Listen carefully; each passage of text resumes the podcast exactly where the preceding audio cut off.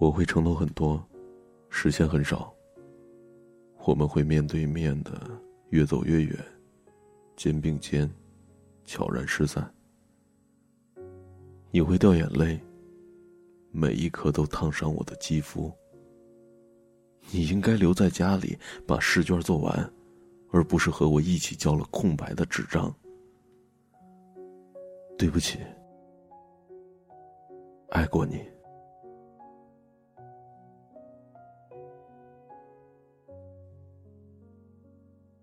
各位小耳朵，你好！你现在听到的声音来自风帆，这里是尾巴。今天给你带来的睡前故事，来自张嘉佳的《从你世界路过》里边的经典片段是什么呢？初恋是一个人的兵荒马乱。加班后十二点，就去了一家特别熟悉的酒吧喝酒。酒吧里的女人都被别人摸来摸去的。我没兴趣摸田园犬，田园犬呢，也没兴趣摸我，我们就呼啦啦的喝了好多。田园犬突然问我：“哎，你知道八卦游龙掌讲究的是先发制人，后发制于人吗？”我说：“治你妹呀，不如制服诱惑。”田园犬当场就翻脸了：“哎哎哎，我严肃的时候你也严肃一点，好不好？”我心里想，八卦游龙掌很严肃吗？靠！田园犬说：“哎，所以说，在爱情里，一定要先去追求别人。”我说：“追你妹啊，太没面子啦！”田园犬说：“我跟你说，一定要先追，因为你先追，顶多一开始丢点面子呀。如果追到了，说明什么？”就说明你研究了他的爱好，迎合了他的喜怒，你已经慢慢渗透到他的生活当中了。等你厌倦他的时候，他却已经离不开你了。因此，在结局里边，一般提出分手的都是先追求的那一个。我大惊失色，呀，太卑鄙了吧，太强大了！哎，跟我说，这这算什么呀？田犬喝了一杯，哼，如果打仗需要《孙子兵法》，那么谈恋爱需要就是《犬子兵法》。透过金黄色的啤酒，我突然发现，每个女人都有了姿色。也许，这就是所谓的酒色。先发制人，后发制于人。慢慢的。当他不放心自己，才把生命托付给你的时候，你已经先发制人，先发离开了。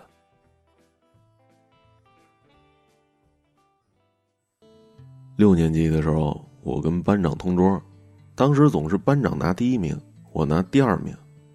于是呢，他是大队长，我是中队长。那大队长跟中队长最大的区别就在于，一般举行仪式的时候。他大声喊：“赖宁，你是我们的骄傲。”而我站在他旁边，严肃的行着少先队礼。他不喊完，我不能把手给放下，因为少先队里，老子恨死了赖宁。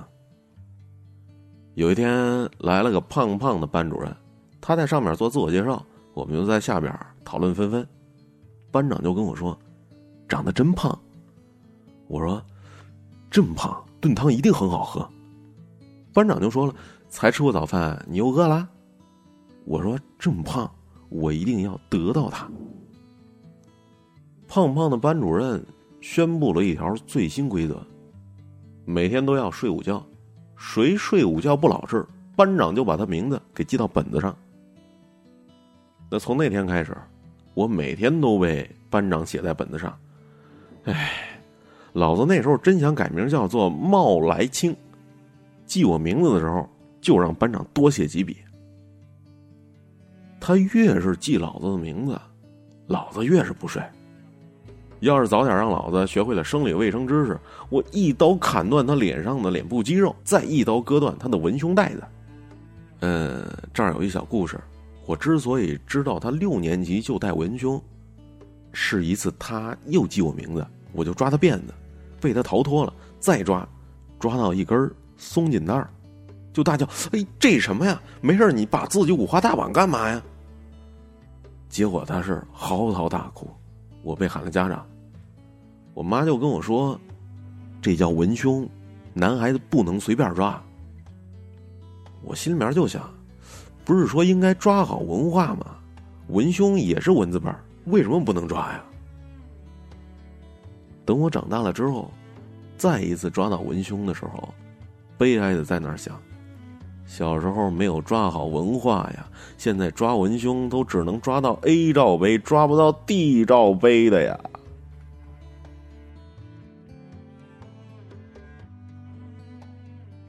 迎接期末考试。终于不用睡午觉了，班长带了一本课外的读物《小王子》的绘图本。他借给全班人看，我呢就是硬憋着不问他借。全班人都看完了，他在后边出黑板报，我偷偷的过去说：“借给我看看好不好？”班长直接说：“不借。”我说：“你你借给我看，我送你文胸。”班长咬着嘴唇，又不理我了。我恼羞成怒，暗想：我又哪儿触犯你了呀？在期末考试之前，胖胖的班主任给大家算了总账，所有被记名字的都要在水泥地上打手背，一个一个的都被点了名。我都做好了从早上打到晚上的准备啊，结果呢，始终没有叫到我。我心里就想，这个胖子，难道真的被我得到了？期末考试之后，我们就毕业了。毕业当天，班长送给我一个包裹，里边有两样东西，一本是那本《小王子》的绘图本，一本就是那个记名册。我打开记名册。发现密密麻麻的记录里，每一天都有一个名字被圆珠笔涂成了一个蓝块。送我这什么东西啊？干嘛呀？我莫名其妙的。直到初中，我的智商终于提升到一百以后，有天我才突然的明白，在那一天的记录里，蓝块下，一定就是我的名字。在他交本子之前，把我的名字。都涂成了蓝块。我冲回家，翻箱倒柜，找到那本记名册，在最后一页找到了电话号码。可是我打那电话号码的时候，班长已经搬家了，谁也不知道班长搬到了哪里。于是，在我的记忆当中，班长永远成了一个美人儿。更重要的是，这把我初恋的年龄从六年级。一下子提升到了大一，这跨度也太大了吧！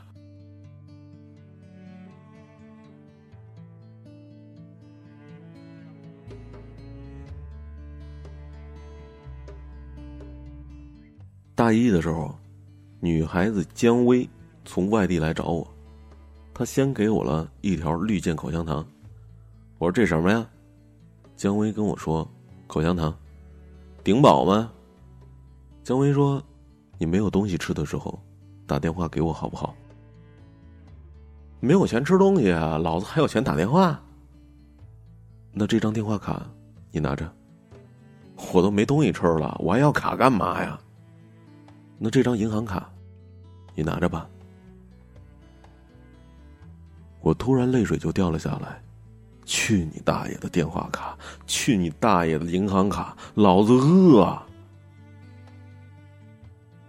后来我跟姜薇打了半年多的电话，我发现一个重要的讯息：女孩想我的时候，都是在打电话的时候哭；妈妈想我的时候，都是挂了电话之后才哭。再后来，我发现很要好的朋友喜欢姜薇。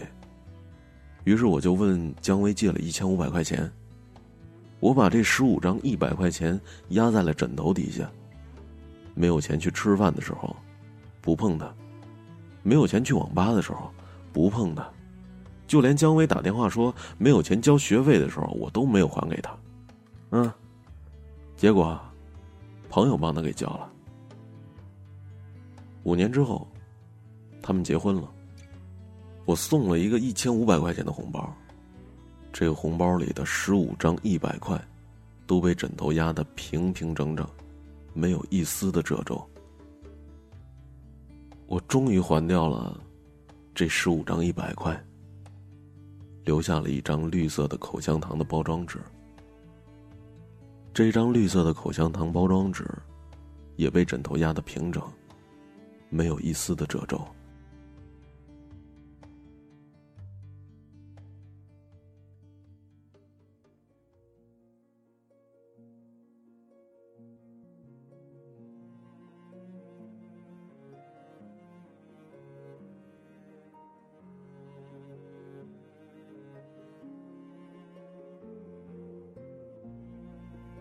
上高三的时候，我没寄宿，住在学校教师楼旁边一栋两层小土屋里。楼上住的是我，楼下住的是退休的老校长。永远有电，永远有水，通宵看武侠书，从来不用手电筒。想回就回，想走就走，那呐喊奔放的生活呀！你读高三的时候有我快活吗？哼，现在回想，我都快活的想翻个空心跟头。班主任。是个孤独而暴躁的老女人。我经常因为他的孤独而被喊去谈心，因为他的暴虐而在谈完心之后被怒骂。愤怒之下，我索性破罐子破摔呗，早操不出了，早读不去了。心情一旦不好，连早课我都不去上了。这叫什么？魄力。一天大早上，有人敲门，我开开门，是一姑娘。还拎着一个塑料袋子，我心想，妓女生意怎么都做到高中生这儿来啊？女生问我：“你没吃早饭了吧？”我说：“不吃，滚。”女生就说：“你这么粗鲁干什么？”我说：“就是这么又粗又鲁。”女生说：“是别人托我带给你的，别人是什么人？别人不想告诉你，你不要就算了。”不想告诉我，那就是不用还了呗。送你的为什么要还呢？嘿，别人真好。女生走了，我一边吃着麻团还有豆浆，一边心想：别人太穷了吧，早餐就送这个。我们班有朵校花，爆炸美丽，爆炸智慧，学习成绩永远是年级第一。我的愿望呢，就是用法律制裁校花同学，枪毙，或者是帮我考试，以上二选一。那同桌的愿望是用法律制裁门卫，这样可以半夜偷偷摸摸的溜到录像厅去看片子，看到一半喊老板换片儿。几年之后，同桌被法律制裁了，他在承德当包工头，偷税漏税，拖欠工资，被判入狱三年。当年我知道这个同桌并非是等闲之辈啊！一天约了我去城里打游戏，他居然还带了一猪头妹。到了半夜，他问我借钥匙，说要和猪头妹住过去。我还在打街霸，用钥匙跟他换了十几个铜板儿。那第二天一大早，我万万没想到，出了状况了。他们出房间，被楼下退休的老校长。给看见了，幸好天色不好啊，老校长没有认出女生是谁，不然和猪头妹同居太掉价了。可无奈呀，无奈天色不好啊，老校长也没认出男生是谁，我房间里出来的肯定是我呀，太委屈了。班主任开始找我谈话，脸色凝重，教导主任。开始找我谈话，脸色凝重。副校长开始找我谈话，脸色凝重。我正在绝望的等校长找我谈话，接着锒铛入狱。我是个流氓啊，流氓！一个还没有摸过女生小手的流氓。可突然，校长就不找我了，老师们谁也不提这事儿了。突然的，就烟消云散了。我好奇的三天都没睡着觉。据某消息灵通的人士私下跟我说：“哎哎哎哎，想知道为什么吗？想啊，十个铜板儿，行行行行。消息人士就说：“你知道校花同学吧？”废话，是他跑到校长那边，说那晚住在你房间的是他。我大惊啊！这不玷污我名声吗？消息人士紧接着说：“滚滚滚滚滚！校花同学是咱们学校高考状元的唯一希望，是考取重点大学的唯一希望。哪个老师会碰他呀？他这么一说，自然就不追究你，事儿就这么过去了。校花同学不但是爆炸美丽、爆炸智慧，还爆炸的伟大。在爆炸伟大面前。”未成年同居就像是天上的浮云一样，但是后来没想到，校花同学不比我们江湖中人，他是施恩图报的。从此，在校花同学的要挟之下，我参加早操、参加早读、参加早课，但校花同学后来也没想到这么做的弊端，校花同学就说了：“张佳佳。”我们一起报考南浦大学吧！我大惊失色。嘿，南浦大学？你以为我是校草啊？名牌大学？那他妈是什么人上的呀？我的脸被抽肿了。校花同学就又说了：“我们一起报考南浦大学吧。”你给我一百块，我就填。校花同学说：“给你一块，一块？你怎么穷的像小白？小白是谁啊？”我家养的土狗，我在他脖子上挂了一个一块钱的硬币。我的右脸又被抽肿了。结果两个人都填了南浦大学，结果我考上了，他没考上，他服从第二志愿，去了天津。天津为什么不是江苏的城市啊？搞的电话全是跨省长途。一个学期下来，抽屉里就是一沓的电话卡。我消耗电话卡的岁月里，出现了姜薇。我很少接姜薇的电话，就算自己在宿舍，也要室友说我不在，因为我要等校花同学的电话。校花同学打电话占线的话，我还得解释半天。可是校花同学突然再也不打电话给我了。打过去，他也永远不在。我等了一个星期，难道他死了？他妈的！一想到他死了，我都难过的吃不下饭。我真善良。我等了一个月，就算死了也该投胎了吧？一想到他投胎了，我就寂寞的睡不着觉。我真淳朴。我等了三个月，我想去天津。这时候，姜薇从外地来找我了，他先给我了一条绿箭口香糖。我问他：“这什么呀？”姜薇说：“口香糖，顶饱吗？你没有吃东西的时候打电话给我好不好？没有钱吃东西了，老子还有钱打电话？那这张电话卡你拿着，都没有东西吃了，我还要卡干嘛呀？那这张银行卡你拿着吧。”我心里想，姜薇就是比校花同学富裕啊，于是我就借了他一千五百块钱。我把这十五张一百块压在了枕头底下，没有钱去吃饭的时候不碰它，没有钱去网吧的时候不碰他，姜薇没有钱交学费的时候我都没还给他。终于，姜薇不理我了，他喜欢我的一个朋友。他们很合适，他们一样，他们一样有钱。而我呢，始终没有去天津，因为要去也是校花同学来南京找我，对不对？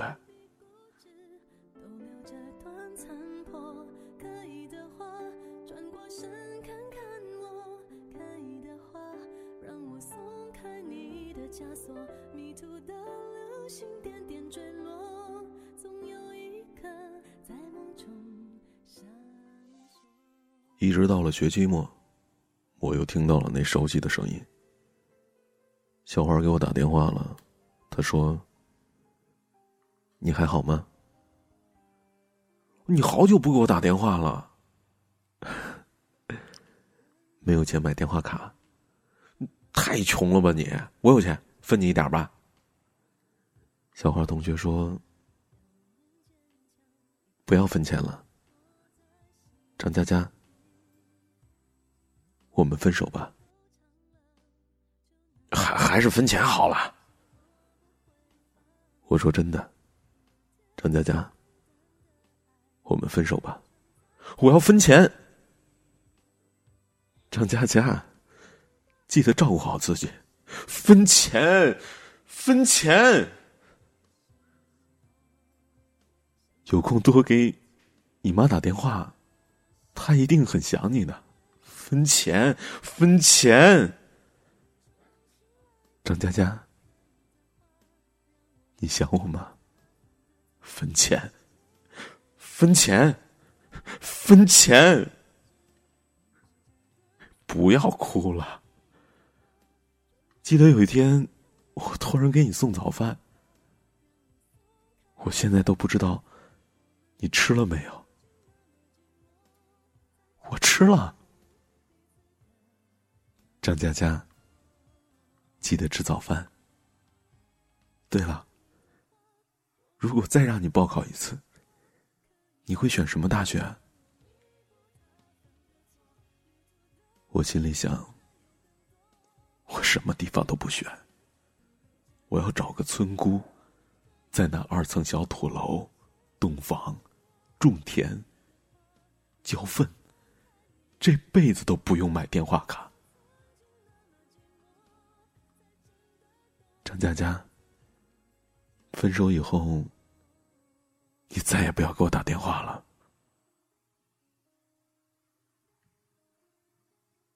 电话就这么挂了。挂的时候，我已经忘记哭了，但是我好像听到他哭了。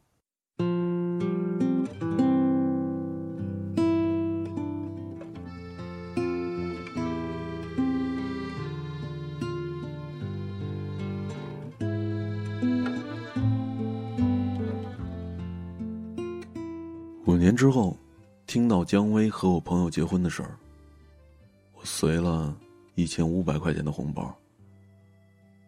这个红包里的十五张一百块，都被枕头压得平整，没有一丝的褶皱。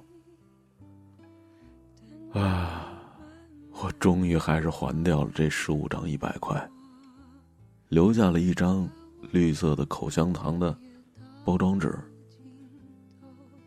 这张绿色的口香糖包装纸也被枕头压得平整，没有一丝褶皱。而在这五年里，我去过校花同学他们家三次，他的照片一直摆在客厅靠左的桌子上，照片旁边有本笔记，有一盆花。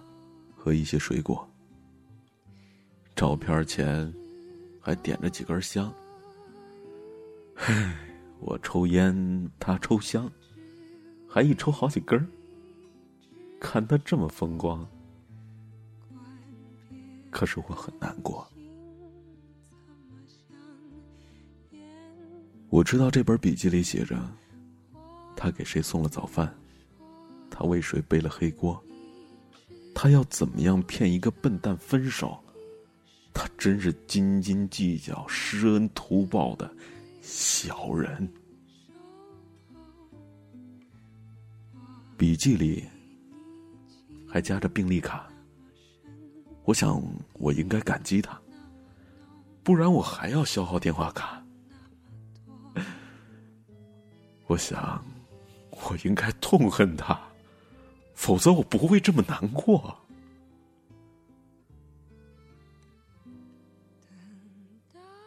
每次我会和他妈一起吃一顿饭，每次我和他妈吃饭都会说很多很多的事情，说的很开心，笑得前仰后合。每次我在他家不会掉一滴眼泪。但是，一出门就再也忍不住了，就蹲在马路边上哭，哭很久，很久。如果我是这样，我想，那他妈妈也一定等我出门才会哭出声来吧。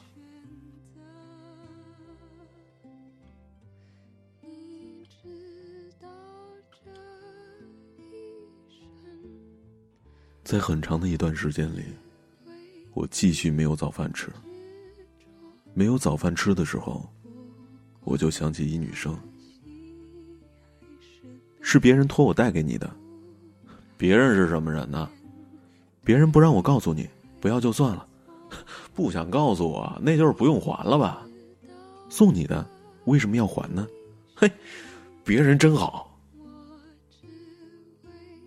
我一边吃着麻团儿。喝着豆浆，一边心想：别人太穷了，早饭就送这个。送早饭的时候，小花同学和别人一样穷。考大学的时候，小花同学和小白一样穷。打电话的时候，小花同学和我一样穷。听到收音机里在放歌曲，叫《一生所爱》。我没有抽一口，烟灰却全掉在了我的裤子上。我没有哭一声，眼泪却全落在衣服上了。电视机里有人在说：“奇怪。”那人好像一条狗，狗什么狗？你见过狗吃麻团喝豆浆的吗？抽屉里一沓的电话卡，眼泪全打在了卡上。我心里想：狗什么狗？你见过狗用掉过这么多电话卡吗？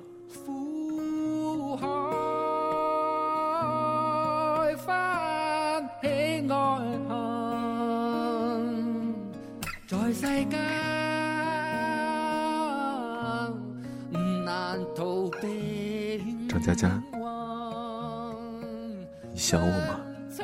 分钱，分钱！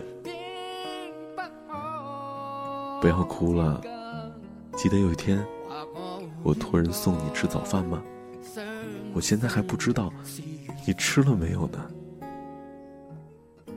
我吃了。张佳佳，记得吃早饭。对了，如果再让你报考一次，你会选什么大学啊？我心想，我什么地方也不选，我找个村姑，在二楼小土屋，洞房，种田，浇粪，这辈子都。不用买电话卡。